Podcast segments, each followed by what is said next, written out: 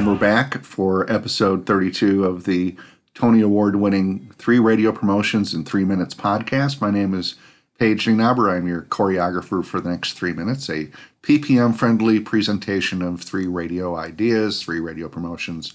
And uh, let's just dive into it, shall we? Idea number one Ticket Blast.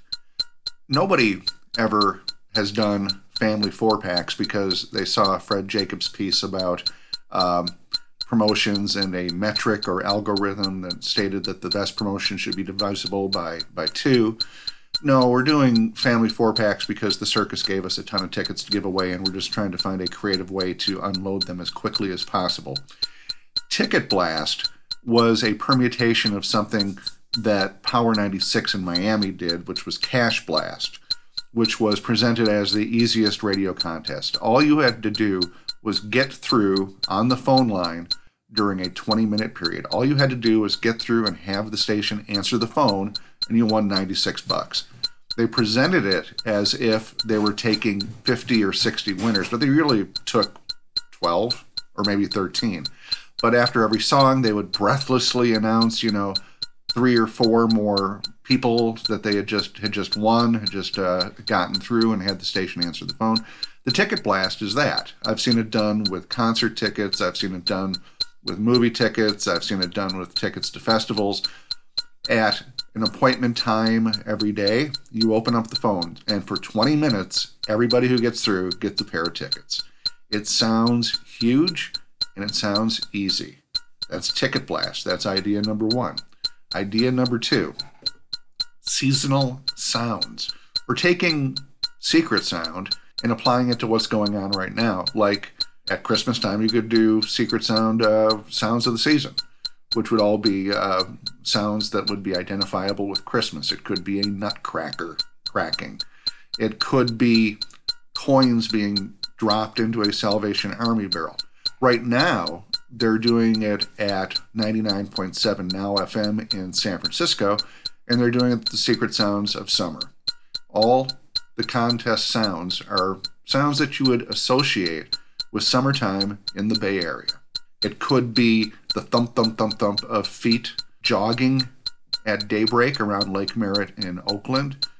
It could be, you know, the sound, a chunk of a coin going into one of those telescope things you would see at the at the Golden Gate Bridge or down at Fisherman's Wharf.